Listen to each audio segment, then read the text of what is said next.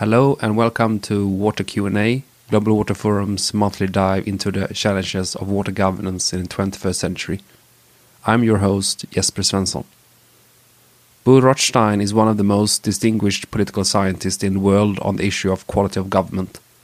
I sat down with him in Gothenburg, Sweden to discuss the nature of corruption and what we can do to address it. Good afternoon, Professor Bo Rothstein. We are really pleased to have you on board on this program. Thank you. It's a pleasure to be here. Uh, I, I, really want to start with um, asking you uh, why corruption? Why did you, how did you get involved in working on this topic in the first place? And why did you decide to leave Oxford University in 2017? Uh, the questions are somewhat related, actually. Uh, I came into this area of research. Uh, basically, I don't think of myself as a corruption researcher. We are doing research on what is the opposite of corruption, namely what we call quality of government. Um, and uh, there were several reasons. One was that a number of years before I started this, this was in the mid 1990s, I was involved in a project led by an American colleague, uh, Robert Putnam, about social capital and social trust. That he had written a book that got a lot of attention of, for him. And um, he had a comparative project that he started, and I was supposed to write about Sweden. And I, I, came very much to the same conclusion as he that uh, social capital, social trust is a new and very important addition to the tools in social science, the conceptual tools, that it had all the positive valued outcomes, uh, better democracy, better economy, better everything almost that he had portrayed. But I came to very, based on empirical findings, I came to very different conclusion about how this capital is generated. Um, his idea was uh, very much and still is that it was generated by people being active in voluntary association and we couldn't find any empirical support for this. Still, we have not been able to find. Uh, instead, we found that, uh, especially social trust, uh, when people uh, decide if they think uh, that other people in general can be trusted. Uh, one of their main clues to find this out is how they perceive the, the public institutions in their society. If they are dishonest, incompetent, corrupt, so they will make inference saying, well, if people who run the public institutions are not to be trusted, why should people in general in this society be trusted? And then, it, of course, came the, the obvious question uh, why do different countries have so different levels of quality in their public institutions?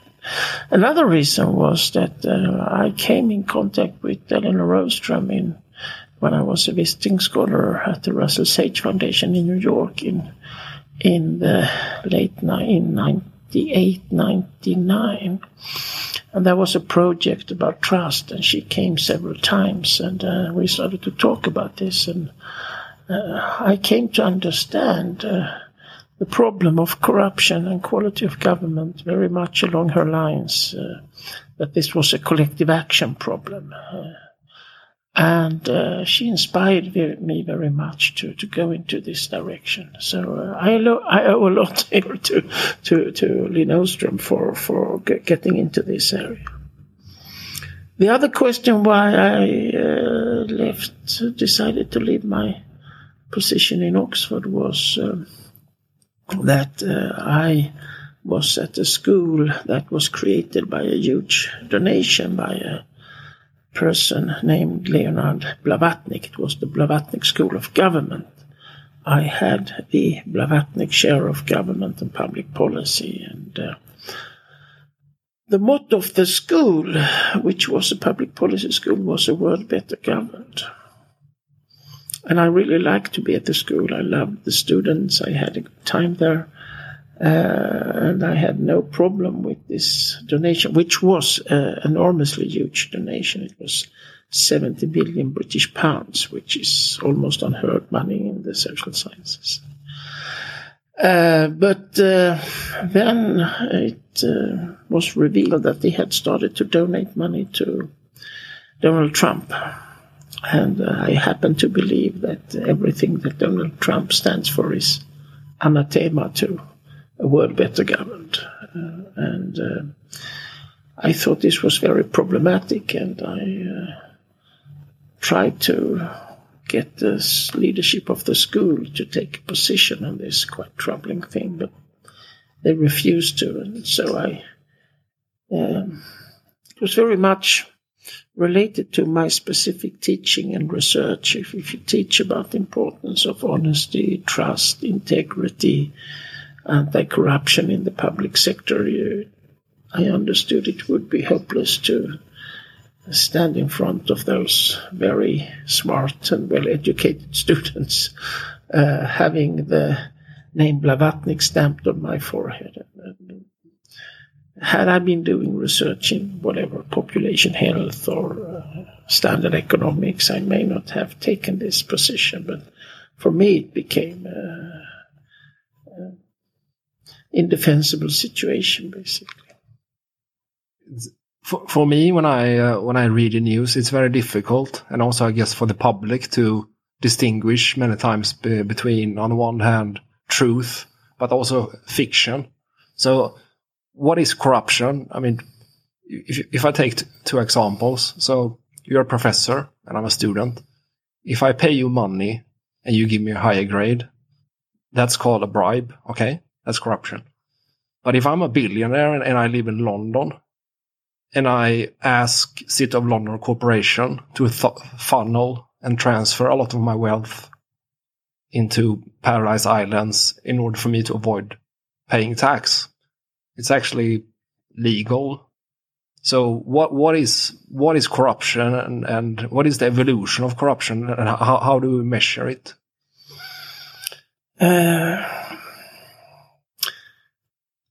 it's of course a very good question. I spent an enormous amount of time on these conceptual and theoretical questions. Yes. Uh, um, the standard definition of corruption is something like uh, abuse of public power for private gain. And I was never fond of this definition because abuse is not defined in the definition. And that means that the thing becomes very relativistic. What is sort of as abuse in one situation or in another, in one country may not be abuse in another. So it, it doesn't tell you much. It just says uh, corruption is a bad thing. It doesn't specify uh, uh, what type of behavior or what type of behavioral norm that is transgressed when you can speak about corruption. So, together with colleagues, I, I try to uh, circumvent or make a, a go around the problem in, in military terms by trying to define what is the opposite of corruption. And uh, so we thought that corruption in some way involves uh, uh, the public sector. It's the bending of rules. I mean, it can be a private agent who bribes a person in the pub- public sector or a person from the public sector who to give special favors to. So, but and so we thought, what is the norm that people who have a position uh, in the civil service or public administration or as a professional working for the public sector should live up to? And we settled for this norm of impartiality, um, which we derive from political philosophy, philosophers like John Rawls, for example, and Brian Barry. Uh, and impartiality is good, we think, because of course it rules out bribes, but it also rules out things like nepotism or, or favoritism or uh, uh, clientelism or things like that. So, uh, and we also think that, I mean, the opposite to justice cannot be complete equality because we tolerate actually many inequalities in society. Talented people get more, smart people get more. The opposite to justice is actually favoritism, what people react against, and this seems very universal over time and place, is those who are set to manage our public goods transform them into their private goods. I know that you have you have written a few articles about water. So how does quality of government shape access to safe drinking water?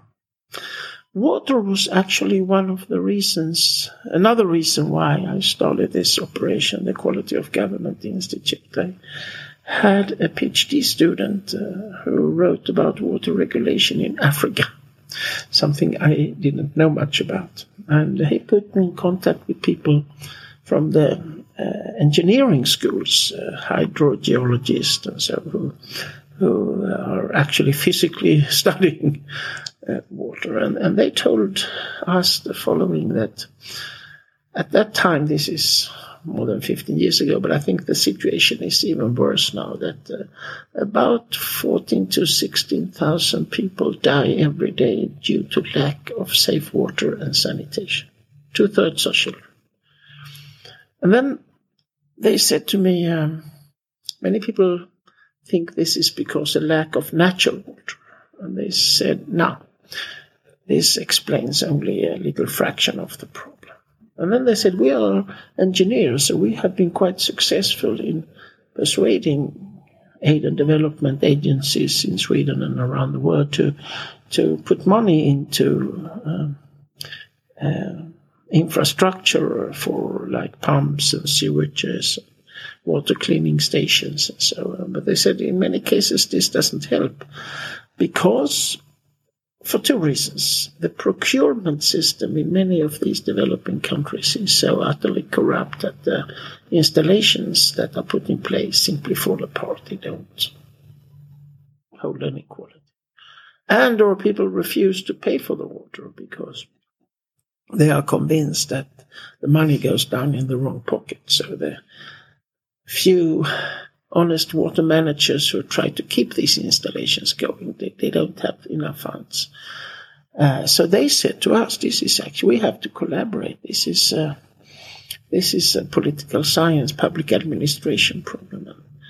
And that information became utterly important for me. You know, most political scientists, they have politics as the thing they want to explain. Who wins elections, why parties are formed, coalitions and why people vote as they do. And so, on. but I decided, no, I will from now on have human well-being as my dependent variable. So here, the quality of government operation and my own research, I would say, differ from the majority of political scientists. I mean, economists have economic growth, but economics can only be a means. What we actually care about is human well-being. If the babies survive, if people live long and reasonably healthy life, if they are reasonably satisfied with their life, if they have education, if they have housing, if they have food.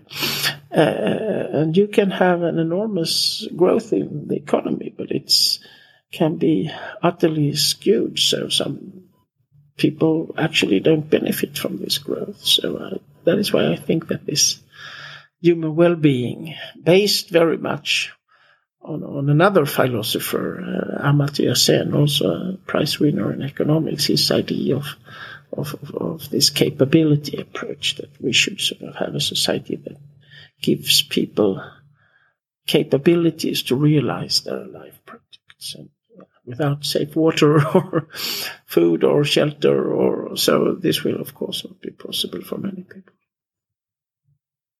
I know i know in one of your books you mentioned uh, i think it's the name of your chapter the tale of two countries democratic jamaica versus high quality of government singapore. What is that? And i should also tell the listeners that the gov- Singapore is, is uh, hailed as a champion of water management, particularly wastewater management. But what what do you mean with that? The tale of two countries. Well, one problem we have is that many people, including myself, of course, had hoped that democracy would serve as a cure against corruption and that democracy would bring human well-being. Unfortunately, the data don't cave in. Um, in many cases, newly elected governments turn out in weak states, developing states turn out to promote a lot of corruption, to get re-elected or get money from the public coffers and so on. And uh, I choose to make a comparison between Jamaica and Singapore because both countries are small island countries. Both were British colonies. Both got free from British colonial rule in the early 1960s. And at that time, they were equally dirt poor. Now, if any social scientist would have been asked to make a prediction he or she is likely to have said that Jamaica has a really bright future. Lots of arable land, lots of natural resources, everyone speak English, no ethnic strife, uh, every actually quite well functioning civil service that they had inherited from from Britain. Uh, close to the world's biggest market. And they could, since Cuba went out of the tourist business at that time, they could have opened a gigantic tourist industry. Singapore, they would have said, oh, this will this will go astray, far from all the markets, lots of ethnic diversity, few speak English, no arable land, no natural resources. If we go forward, what is it now? Some 60 years,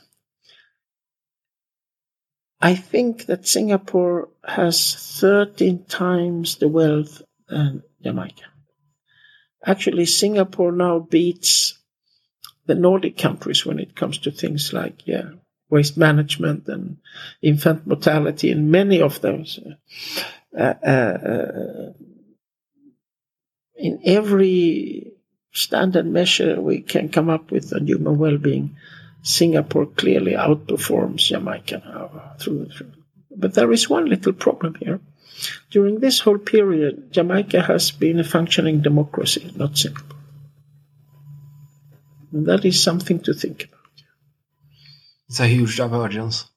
Enormous, yeah, but they Yes. started from Yeah. basically the same point. If you go back to 62, 63, uh, they started from the very same point. And the reason is, of course, that Singapore is a very unique case with a very special authoritarian ruler. Most authoritarian ruler promotes corruption and enrich themselves enormously and yeah kill people their political I, i'm not defending the authoritarian rule in singapore but it's very special. They didn't they have been meticulous in anti and successful in anti-corruption. They have uh, one of the best civil services in the world, highly educated, utterly professional. Uh, so this shows that if it's human well-being that you're after, I'm absolutely not arguing against democracy, but democracy without increasing the quality of government will not deliver human well-being.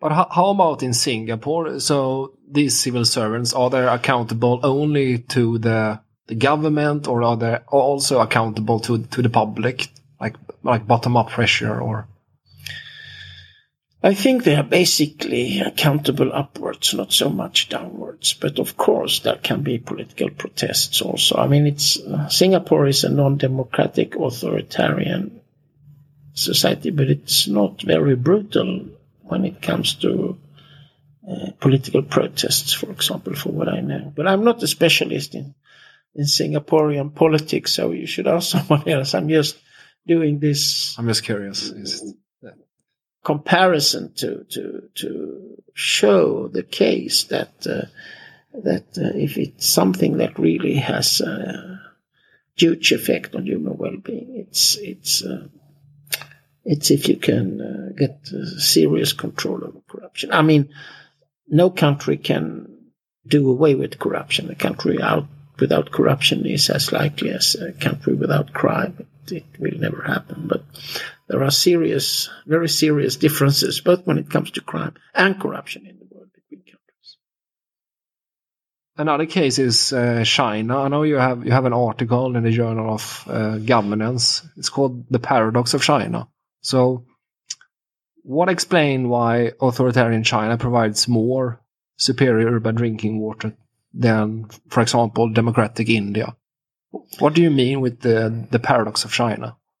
The paradox of China is precisely what you say that this com- comes from an article published by Amartya Sen a number of years ago, Quality of Life, where he compared India and China. And Sen, as you know, is of Indian descent and has always hailed Indian democracy as preventing famine and so. But he writes this article quite sad, saying uh, it is really a problem that authoritarian communist China outperforms liberal democracy, demo, liberal democratic India on basically every standard measure of human well-being.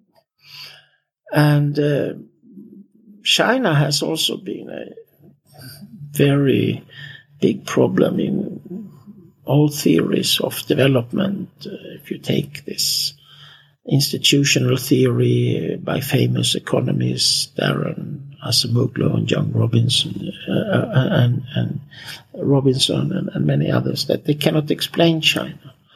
Uh, they say China will explode. Yeah. So far, not. so I'm I'm when I think about myself, I think I'm, I'm, basically a public administration scholar masquerading as a political scientist. So I, I think of politics very much from a public administration perspective. And what they many haven't seen is that China has a very special type of public administration. It is at the same time very political, very loyal to the Communist Party. The Communist Party really, really rules, but it's also very professional. And in some way, they manage to combine it in a in an interesting way. It's a, it's a kind of special organizational mode, not specific for China. I've seen it when I've studied uh, American political public administration, Swedish political administration, but it's it's basically not ruled by laws, but rule by mandates. So uh, uh, you recruit people who are very committed and loyal to the policy that is going to be performed. But you don't give them much of rules or regulations. Instead, you train them in this ideological idea that is the basis for what you want to do in this policy area, helping small firms grow or regulating water or population politics. Um, and it's actually a quite efficient type of of uh, organizational process because the idea is that um, the the people who are actually on the field they should understand and be committed to the policy goals that the leadership have developed. So, without having to rely on strict rules and regulations, they will do as the leaders would have done had they had that information on the ground that they have. Uh, and this is a quite efficient operation. It has a big drawback, of course. In a democracy, it's thought that there should be really big policy shifts now and then in different areas. And then the organization gets useless because the whole cadre is trained to do one thing and it's very difficult to get them to do something else. But, but in, uh, China doesn't have this problem. They don't change government. Again, I'm absolutely not defending anything of the authoritarian rule there, but one have to realize and come up with some explanation why they are quite successful. It's also very interesting. I mean, Xi Jinping, the current president, he actually came into power because the Communist Party knew that we need to clean up the system, and this is the guy who can actually, you know, hunt flies and hunt tigers. But what, but what uh, escapes attention though from most people don't know about this that China is actually implementing a, a river chief system. So they're they're it basically means trying to align administrative boundaries with river basin boundaries. Mm. So they are mobilizing, I think, 1.2 million high ranking state officials from the provincial level down to the county level to com- combat um, water pollution. So in, in a Western context, for example, what, what would that mean? That would mean that the mayor of Gothenburg would be responsible for Göta River. Mm.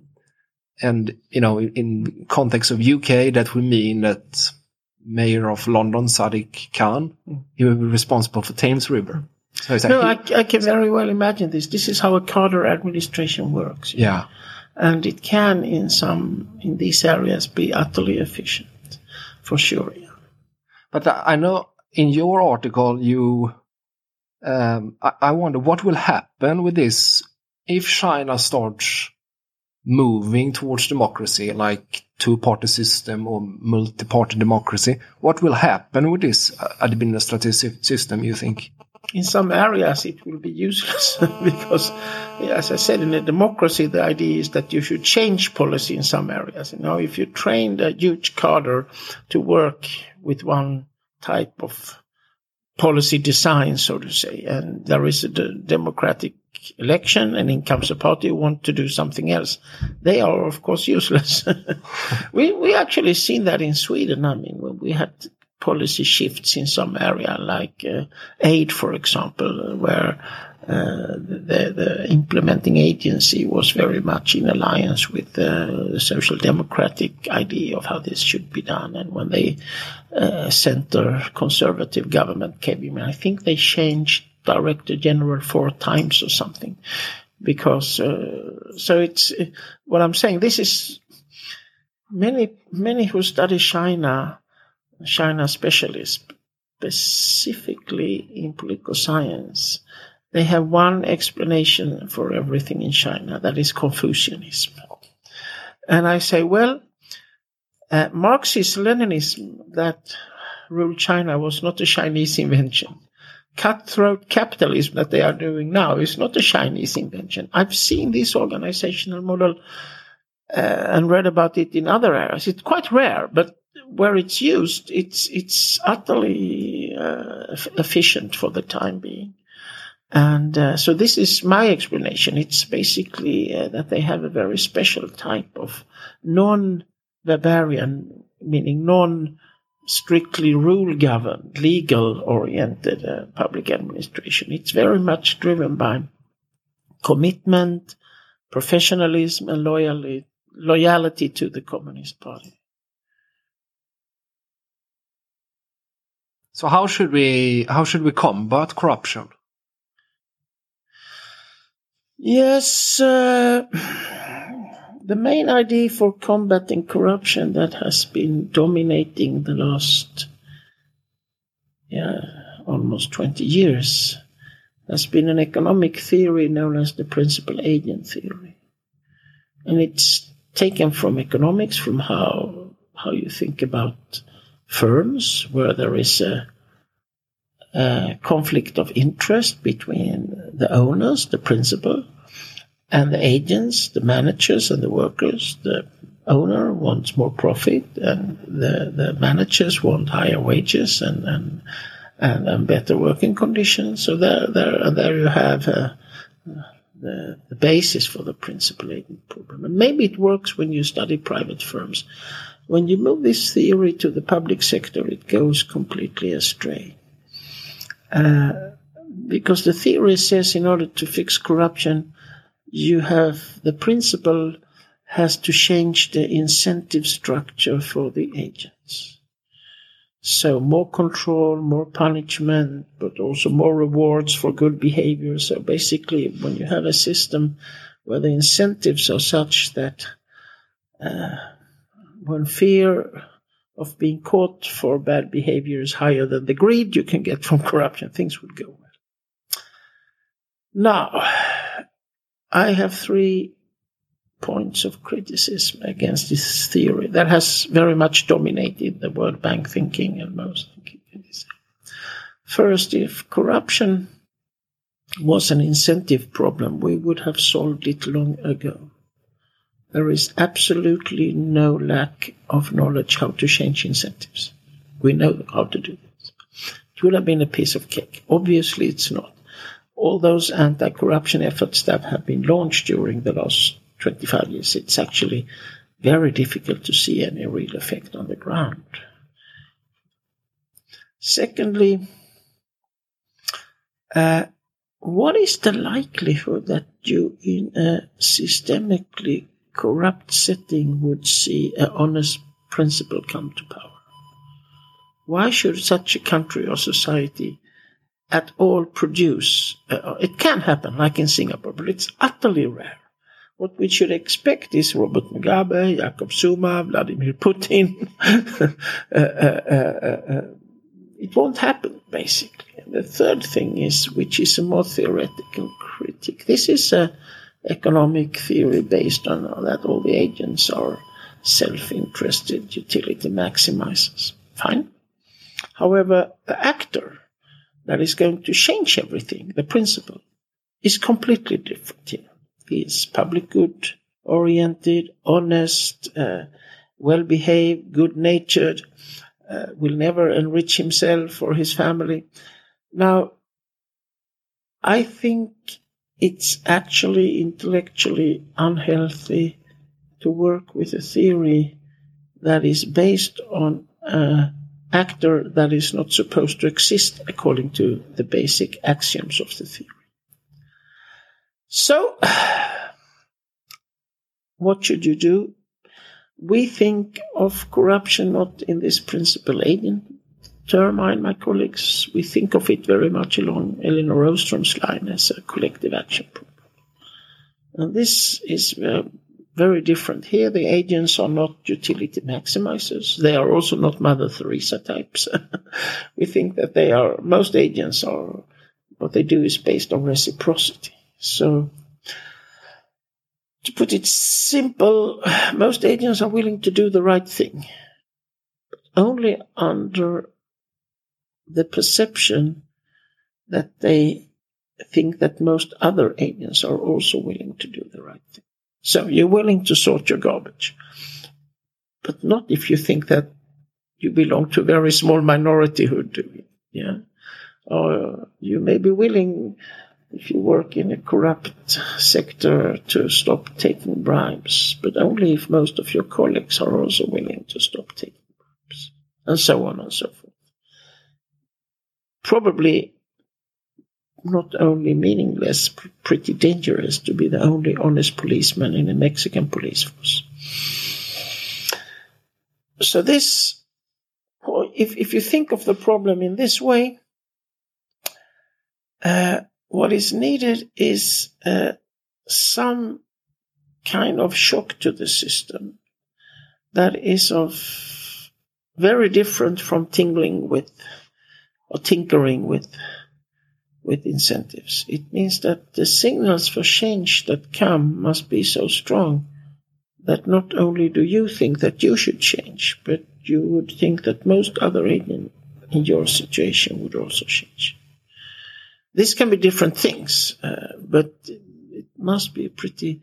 So what we are talking about is uh, is a changed, uh, and this is the basic term I use now, the changed social contract. So take a standard example.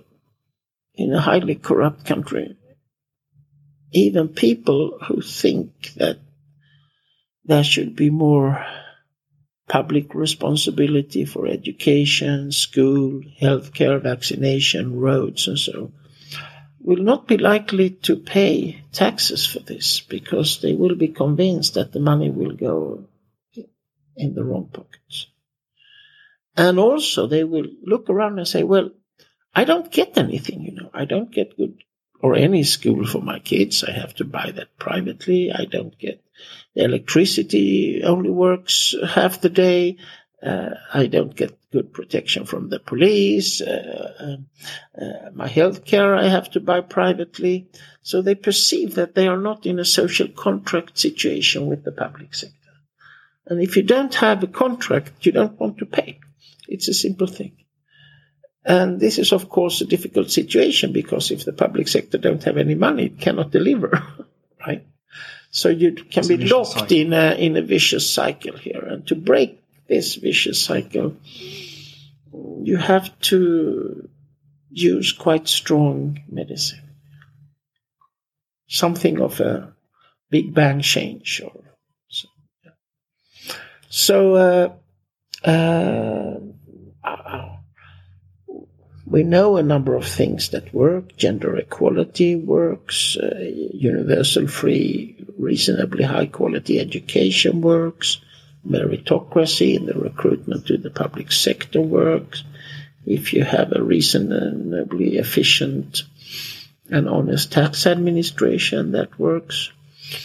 And also, if you have a system for auditing of the public sector that is working well and, and that is um, communicate their, their reports broadly. That seems to have an independent effect also.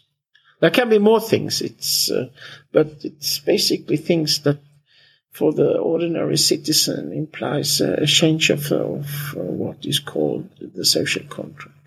How how does uh, gender equality uh, address corruption? Can you tell us a little bit about that? Yeah, uh, it's uh, one of the most interesting findings in this research that the more women you have in the public sector, the lower is the corruption. And uh, many people get uh, surprised by this result. one of the surprises is that many of my feminist friends uh, get a little nervous with this result because they they smell essentialism and they are not very fond of that. Uh, there can be many reasons for this. Uh, my colleagues here are trying to figure out what maybe women are more risk averse and corruption is a little risky, or maybe they are more dependent on a well functioning public sector. Uh, so uh, my my take on this is very very simple. Uh, I have no reason to go into this discussion if it's nature or nurture here, but I say take a look at crime and open any prison system in the world and look who is there for serious crime. And you will see it's 94 to 96% men. It's actually an enormous differences in serious criminal behavior between men and women. Uh, I mean, there, you can just look around, you see very few female uh, football hooligans or, or, or gang members. Actually, the, the criminologists tell me that when women are are convicted for serious crimes like bank robbery and so on, they are usually the assistants. They are not holding the guns, basically. Now, I say most of most of um, corruption is illegal. Why shouldn't we see the same here? Mm. It's uh, very obvious to me. Uh, but hey, I'm just a simple political scientist. It's not for me to explain uh, why you have this gigantic difference in, in uh, antisocial, if you say so, behavior uh, between men and women. But it's there, and you have to be blind not to see it. Uh, there is surprisingly little research and discussion in criminology or sociology uh, about this uh, enormous difference in behavior between men and women. Wow. Another question I want to ask you is, um, I mean, we, spoke, we talked a bit, little bit about this before. That it, it's difficult for the public to distinguish between truth and fiction. There's a lot of disinformation campaigns going on. Some people say there's an assault on science, fake news, etc. How can we protect science? Because if we if we can't trust science, we can't tackle some of these huge problems. Well, science could start by cleaning up. Much of this thinking actually comes from within academia. You have a number of uh, approaches in academia that uh, have become very strong and that basically denies the existence of truth or that science can reach truth in large parts of the humanities and, and parts of the social sciences uh, are inspired by theories like Michel Foucault and, and Derrida, especially Foucault, uh, who basically argue that there is no such thing as science, it's just another way to wield power. Uh, and uh, so, and then you have the relativists, of course, and then you have the postmodernists. so uh, much of this actually comes from within science. When it comes to impartiality, which we think is important, um, for example, the large approach in the social sciences, especially in economics, but also in political science, known as the public choice approach, basically deny uh, that there can be such a thing as impartial behavior. You, or everyone in the public sector acts as everyone in the market. They are just there to enrich or, or support themselves. So uh, one starting point could be to to start with a. I think how should I say? What you say is correct that there is an attack from the outside on the science. Absolutely so, but there is also uh, an attack from inside. So this is, uh, for me, clearly a two-front war. How do how do we start fixing it? It's not for me. I'm soon to retire. Okay. okay. Okay. No, but uh, it's it's it's it's really a very hard uh, uh, a hard battle to to to uh, come up with things that work here. Um, I mean, I'm not so naive that I think data can just reveal uh, the truth. Uh, all scientific approaches are based on some preconception of what you're interested in, what you want to find, and so. But I've become allergic to lots of research, both in humanities and social science, where people basically uh, fall in love with one theory and then they only go to look for the evidence that they know beforehand will support this theory. That, that's a huge problem in, in much of social science, not to speak of the humanities. So uh, one thing would be to clean up our own backyard here first, before we can can speak about, to the general public about these things. Um, okay, thank you very much, uh, Professor Bo Rothstein. It was a true privilege to have you on this program, and thank you all for listening. Thank you.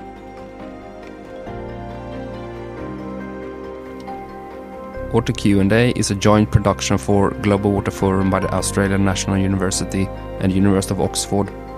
To find out more, go to www.globalwaterforum.org. Follow us on Twitter and find us on Facebook. Just type in Global Water Forum into the search bar.